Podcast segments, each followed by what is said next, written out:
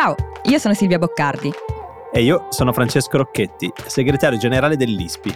Questo è Globally, il podcast di Will in cui grazie agli esperti dell'ISPI diamo gli strumenti per analizzare e orientarci tra scenari internazionali in continuo mutamento. Il mondo cambia in fretta e questo è uno spazio per raccontare e capire il cambiamento, la politica internazionale e la contesa sugli aiuti umanitari verso la Siria spiegate in modo chiaro. È inutile che oggi vi raccontiamo i dettagli del terribile terremoto che ha colpito Turchia e Siria negli scorsi giorni. Cosa ha colpito, quali città, quali edifici, perché l'abbiamo letto tutte e tutti sui giornali. È inutile anche che vediamo i numeri delle vittime, perché aumentano purtroppo di ora in ora. Crediamo però che oggi sia molto importante parlare del perché questa tragedia, divisa tra due paesi, stia colpendo duramente anche il lato più lontano dall'epicentro turco che vi raccontiamo del perché in quella zona a nord della Siria sia difficile anche solo portare aiuti e di come il dittatore siriano Assad stia provando a volgere questa drammatica situazione a suo favore. Oggi parliamo della geopolitica degli aiuti umanitari con Chiara Lovotti, Research Fellow dell'ISPI ed esperta di Siria e Iraq. Ciao Chiara. Ciao Chiara. Ciao. Prima di iniziare vorrei chiederti una cosa facile ma molto difficile. Di Siria si sente parlare da tantissimi anni. Noi sappiamo che la, la, la, guerra civile siriana ha avuto origine nel lontano 2011, un'era geologica fa. Uh, ci fai una breve recap di dove siamo adesso in Siria, che cosa c'è, che cosa, come è andata avanti, che cosa è successo negli ultimi tempi, insomma, che situazione c'era fino a prima del terremoto? Sì, è effettivamente difficile da condensare in pochi minuti, ma ci proviamo. Eh, la Siria purtroppo non si sposta, non si muove, non va avanti da eh, ormai 12 anni. 12 anni fa è iniziata una ribellione mh, inizialmente appunto pacifica verso un regime che i siriani non, conosce- non riconoscevano come legittimo, come capace, una ribellione che è sfociata poi in una guerra civile a cui poi si sono aggiunte, le, le, come sappiamo, le violenze dello Stato islamico e eh, una guerra che si è protratta eh, fino ad oggi e purtroppo non è indicativo il fatto che non si senta neanche tanto parlare eh, di, di, Siria, o almeno non come vorremmo, perché effettivamente le, purtroppo le, le, novità non sono molte. Assad è rimasto al potere, eh, è riuscito a rimanere al potere eh, principalmente per l'aiuto e il supporto militare, logistico e politico che gli hanno dato i russi e, e non solo i russi è internazionalmente però isolato ovviamente perché mh, mm, è sotto sanzioni, la Siria è un paese eh, sanzionato, eh, il processo di, mh, politico di riforma della Costituzione di cui si è tanto discusso negli ultimi anni è completamente in stallo, il paese internamente è diviso, l'ISIS è stato in qualche modo mh, sconfitto nella, soprattutto nella sua dimensione territoriale, anche se non del tutto, però delle sacche di resistenza rimangono, quindi un paese che purtroppo eh, in 12 anni non si è mosso molto, una ribellione eh, sfociata in una guerra, ma, ma, ma mai veramente sopita perché mh, molto spesso, anche l'estate scorsa, ma anche negli scorsi mesi, mh, qualche, qualche, moto di protesta si è ancora fatto sentire nel paese, ma, eh, ma purtroppo il regime reprime e, e, la repressione è molto efficace. E poi un paese eh, geograficamente diviso perché chiaramente l'effetto eh, di questa guerra è stato quello un pochino di eh, compartimentare, diciamo così, la Siria in, in, in diverse in diverse aree di influenza. Quindi una situazione in stallo, eh, una situazione che non cambia, purtroppo invece adesso con il terremoto cambia e cambia in peggio. Ecco Chiara, a proposito di questa, di questa zona del nord-ovest, no, riesci a darci qualche informazione sulla situazione sul campo adesso, cioè noi sappiamo che ci sono centinaia di migliaia di persone che sono internally displaced no? in quest'area, che sono migranti che si sono spostati diciamo da altre aree della Siria, che si sono spostati appunto qui e in questo momento è inverno, quindi fa, fa freddissimo. Cosa sta succedendo in questo momento lì e soprattutto chi è che è in controllo di quest'area, cioè chi è l'autorità? Sì, ecco appunto, come dicevamo, la Siria praticamente è divisa in tre parti. Nella regione del nord-ovest, che è quella appunto di cui mi chiedevi Silvia, la regione è controllata principalmente da gruppi dell'opposizione di Assad mm. e anche qua poi ogni cosa è frammentata, quindi non questa è regione, una opposizione. Esatto, non, certo. non, è, certo. non, è, una posizione, quindi è veramente, è veramente un quadro mh, politico e securitario complesso. Questa zona che è controllata dai gruppi dell'opposizione a sua volta è suddivisa in alcune sacche che sono sotto il controllo delle forze filoturche e eh, anche spalleggiate dagli Stati Uniti, che sono rappresentate diciamo dall'esercito nazionale siriano. E poi in particolare c'è l'enclave di Idlib, che è controllata invece da un gruppo militante eh, noto con il nome di eh, Ayat Tahrir al-Sham. Quindi è una zona eh, so, non sotto il controllo di Assad e a sua volta, come dire, divisa. Poi c'è la regione del nord-est, che è sotto il controllo dell'amministrazione eh, autonoma, diciamo, a, a, guida kurda, che anche questa ha un braccio ehm, militare, insomma, armato, che è quello delle forze eh, democratiche siriane. Poi c'è la parte più a sud del paese, che invece è quella controllata eh, dal regime e anche lui però non è da solo, ma è sostenuto dai russi e da milizie di vario tipo, fra cui ehm, le, le, forze nazionali di difesa, ad esempio, ma anche i gruppi armati eh, filo-iraniani. Quindi insomma non, si, non, solo non si può parlare di una Siria, ma non si può neanche parlare veramente di tre Sirie. Ci sono davvero tante tante divisioni interne e potete facilmente immaginare che in questo panorama così eh, sfaccettato, così diviso, la distribuzione effettiva degli aiuti, quindi dove arrivano, a chi li distribuisco, dove li porto, attraverso quali strade, è veramente complessa. Quindi quello che si sta uh, verificando adesso, quello che sarà secondo me il, il, davvero la, la, la cosa da, da, da, monitorare, quella che determinerà gli sviluppi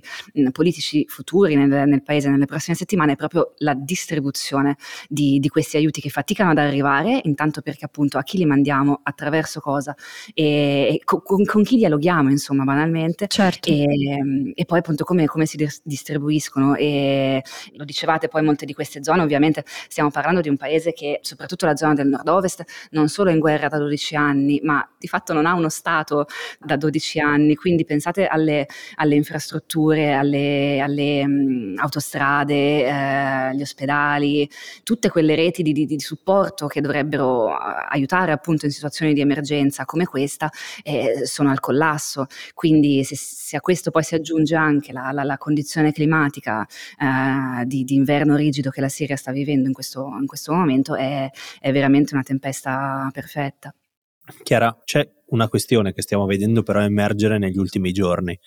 Tanto la risposta e la solidarietà verso la Turchia è stata impressionante. Noi sappiamo che con la Turchia negli ultimi mesi, negli ultimi anni abbiamo avuto molti punti di discussione, eppure negli ultimi giorni giustamente c'è stata una grande solidarietà internazionale, c'è stata una grande anche corsa a aiutare eh, il governo turco e le zone colpite, quanto invece in questi giorni c'è stato un silenzio, che è stato il silenzio eh, rispetto agli aiuti diretti in Siria, che non è un silenzio eh, dettato dal caso, dalla dimenticanza, No, è un silenzio che proprio deriva da quello che tu raccontavi prima, ovvero che Bashar al-Assad negli ultimi 12 anni si è isolato dal mondo, non ha più alleati.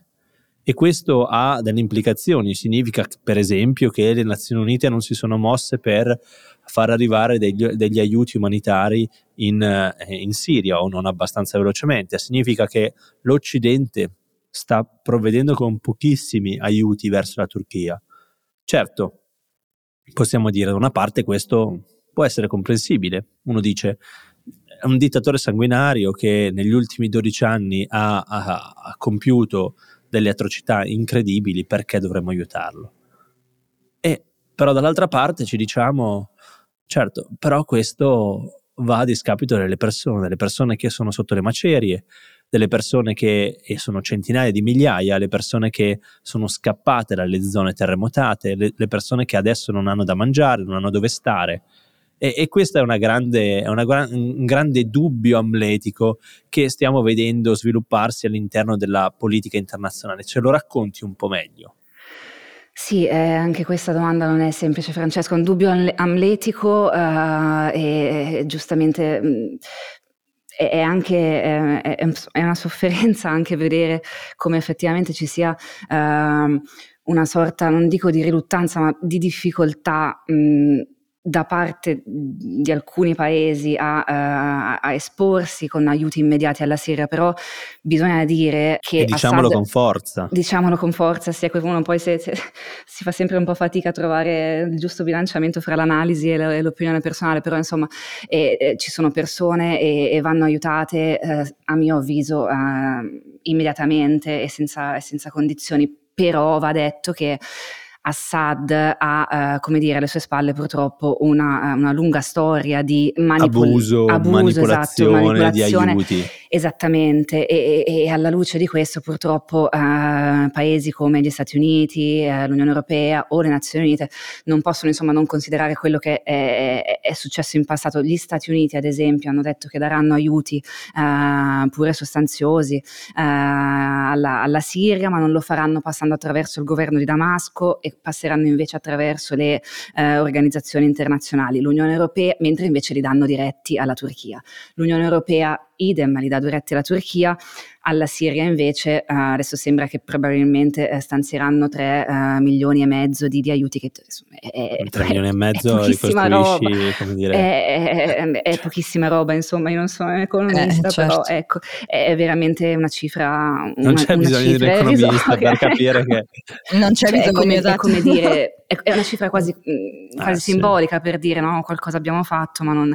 Poi qui c'è anche il discorso delle, delle sanzioni, mm, si sta leggendo abbastanza uh, di frequente, insomma, negli ultimi giorni che magari appunto la, la, la, preoccupazione di molti paesi è quella appunto di non andare ad aiutare un regime sanzionato, però in realtà certo. le sanzioni non, non, riguardano gli aiuti umanitari, quindi anche questa certo. è, è, è, una scusa, ecco, quindi insomma è, è molto complesso, invece una, qualche, qualche uh, esempio al contrario invece si è, si è visto ad esempio con la Lega Araba, mh, la, Lega, uh-huh. la, Lega, delle Nazioni Arabe, eh, da cui la Siria è eh, stata cacciata dal 2011 in poi, quindi eh, non, non, è più parte, uh-huh. però la, la, Lega Araba ha detto che non, non, farà, mancare, farà mancare, gli aiuti a, alla Siria. Poi un altro caso molto eh, interessante, anche questo da monitorare perché ancora non si capisce benissimo come, mh, mm, come andrà o cosa, è il caso di, di, di Israele. Israele Certo. Esattamente, esattamente, è arrivata una richiesta, non si capisce bene se eh, dalle opposizioni di Assad o se da parte della Russia, quindi mediata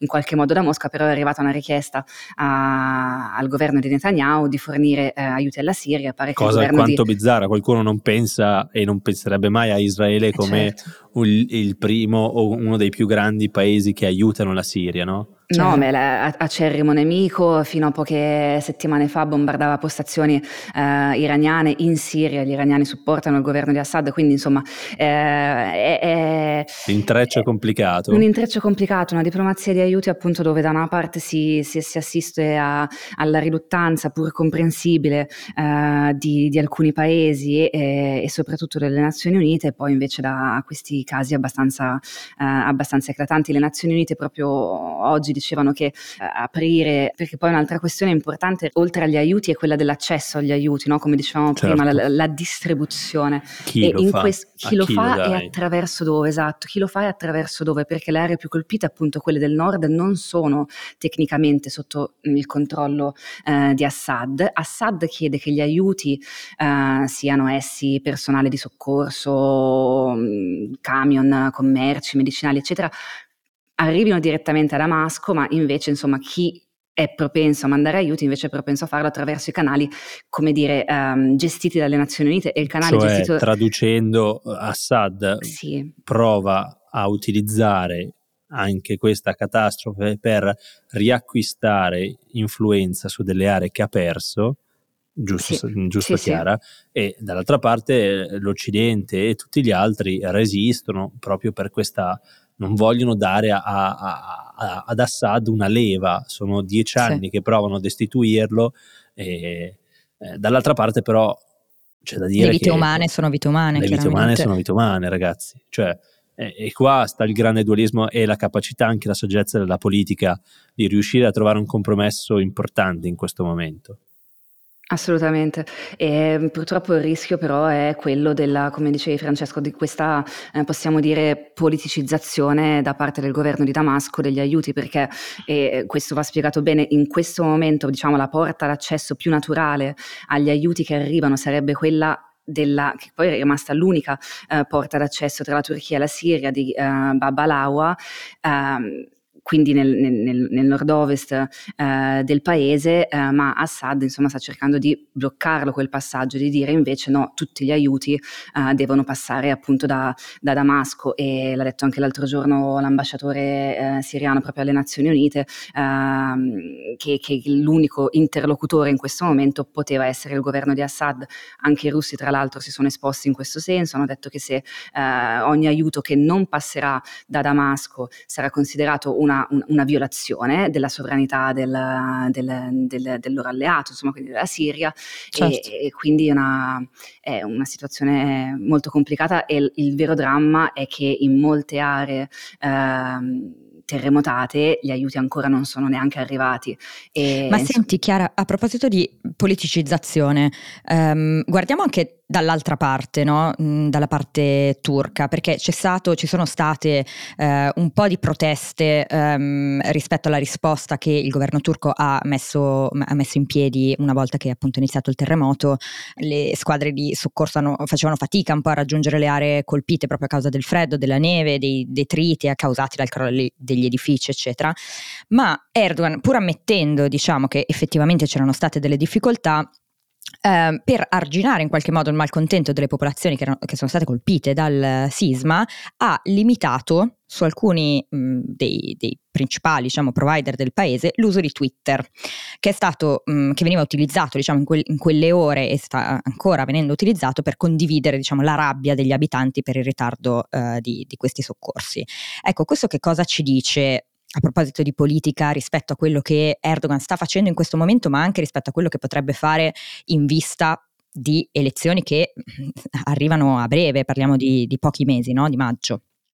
Sì, eh, esatto, sono eh, previste per maggio. Beh, eh, ci, non, non, non, disegna un bel quadro ovviamente eh, se un regime o comunque insomma, un governo eh, in difficoltà come, come, lo è in questo momento il governo turco per quello che sta succedendo, insomma, trova il tempo di limitare l'accesso ai social media, Twitter in particolare, perché viene usato per lamentarsi del ritardo mm. negli aiuti, ecco, non, non, non, è, non è, un bell'indice, non, è un bell'indice, è evidente che eh, una tragedia come questa mh, determina anche un po' la, la, la, la, corsa di Erdogan alle elezioni, no? la, corsa di Erdogan della, della KP, il suo partito alle elezioni, molto, che non è, non è affatto scontata la sua re- rielezione alla, eh, a maggio. E, e, quindi evidentemente mh, il risultato elettorale si baserà in grandissima parte su come lui riuscirà a gestire questa emergenza.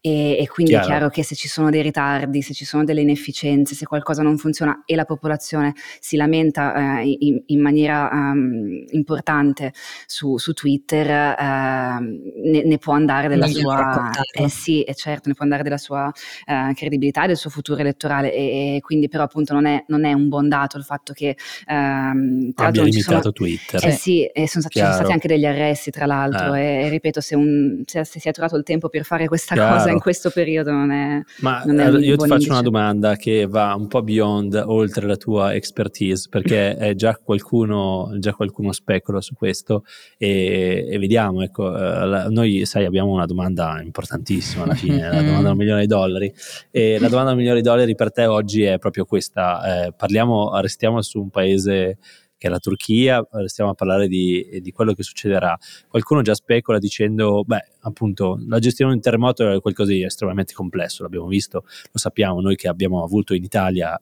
dei terremoti, abbiamo visto il mismanagement dei terremoti moltissime volte, la maggior parte delle volte la gestione di questo è qualcosa di complesso, che non è mai pienamente riuscito qualcuno, almeno a, a memoria la mia breve memoria storica uh, in Italia, no? e, e, quindi chissà in Turchia, uno perché la magnitudine della, del fenomeno, della crisi, della, della, del disastro è assolutamente più grande, e dall'altra parte perché chiaramente la Turchia, nonostante la sua grande proiezione internazionale, nonostante eh, la, la sua, il suo grandissimo esercito, la, insomma, nonostante tante cose, rimane un paese eh, sostanzialmente più povero dell'Italia, sostanzialmente più povero dei paesi europei. Quindi è chiaro che anche lì eh, le risorse non sono infinite e bisognerà capire come gestirle. Ma Erdogan prenderà quindi scusa per rimandare queste elezioni che appunto magari potrebbero farlo tremare e tremare molto, soprattutto come se tu dicevi non gestirà bene la, uh, la, la, l'emergenza del terremoto perché effettivamente un, una emergenza di queste dimensioni potrebbe anche giustificare il, il, il postponement delle elezioni, anche banalmente dire in quelle, in quelle, zone come facciamo a allestire dei seggi elettorali, in quelle zone come si fa a eccetera eccetera. Chiaro. Secondo te andiamo verso un rischio del genere? Beh, eh, è effettivamente eh, una, potrebbe essere una possibilità eh, per quello che sottolineavi tu, probabilmente anche mh, del, tecnicamente di come si possono tenere delle elezioni in quelle aree. Sì. Dall'altra parte, però, penso anche che sia un, un po' un rischio perché mh, c'è l'emergenza terremoto, eh, si vedrà come la gestisce, quindi si vedrà come andranno le elezioni, però tutto sommato in questo momento pre-terremoto Erdogan si faceva anche abbastanza forte di qualche piccolo successo, almeno in diplomazia, in sì. politica estera, l'accordo del o grano. O dell'incapacità dell'opposizione di trovare un ecco, candidato, insomma di tante ecco, cose. Sì. E queste cose secondo me più si spostano le elezioni in là, più poi la popolazione se le dimentica. Già, certo. sarà, difficile, già sarà difficile ricordarsele uh, a maggio, visto che con questa tragedia di mezzo. Quindi non lo so, questo mi verrebbe da, mi verrebbe da riflettere su questo. Da una parte potrebbe essere uh, uh, un, un, modo appunto per posticipare una scelta, quindi rimanere um, in place, cioè al potere più a lungo, dall'altra parte è, è, è un rischio. Mm. Silvia, tu vedi com'è saggia Chiara che alla fine non ci risponde. Non, non ci risponde. Però, però, però, però, alla fine è quello che chiedevamo, insomma, un'analisi. Ovviamente chi lo sa cos'è nella testa di Erdogan. Erdogan un giorno decide di, di anticipare le elezioni, il giorno dopo, insomma, chiaramente è un po' come dire scoppierà una guerra nel, nel Donbass. È, è qualcosa di mm. difficilissimo. Imprevedibile. Esatto, ehm, quindi grazie Chiara, no? uh, Silvia, noi dobbiamo ringraziarla perché ci ha, dato, ci ha aiutato un po' a, a capire di più di questa situazione. Esatto, ad avere uno sguardo su quello che, che sta succedendo in queste ore in, eh, tra Siria e Turchia. Appunto, eh, abbiamo detto c'è una, c'è una, tragedia umana in corso e, ed è difficile ehm, seguire nei dettagli diciamo, che cosa sta succedendo, però sicuramente sappiamo che ehm, bisogna fare più sforzi per cercare di portare degli aiuti in un posto che è stato mh, estremamente colpito e che veniva già da 12 anni di guerra, ehm, zone dove appunto le persone non hanno, non hanno niente in questo, in questo, momento ed è questa diciamo la tragedia su cui noi ci volevamo concentrare oggi cercando di capire perché. Quindi grazie Chiara per, per averci aiutato a, a, guardare ad entrambi i lati diciamo di questa, di questa, di questa tragedia e ehm, fra noi ci risentiamo tra una settimana contando appunto di, eh, di seguire sempre questa, quello che sta succedendo tra Siria e Turchia. Grazie. Grazie. Grazie a voi.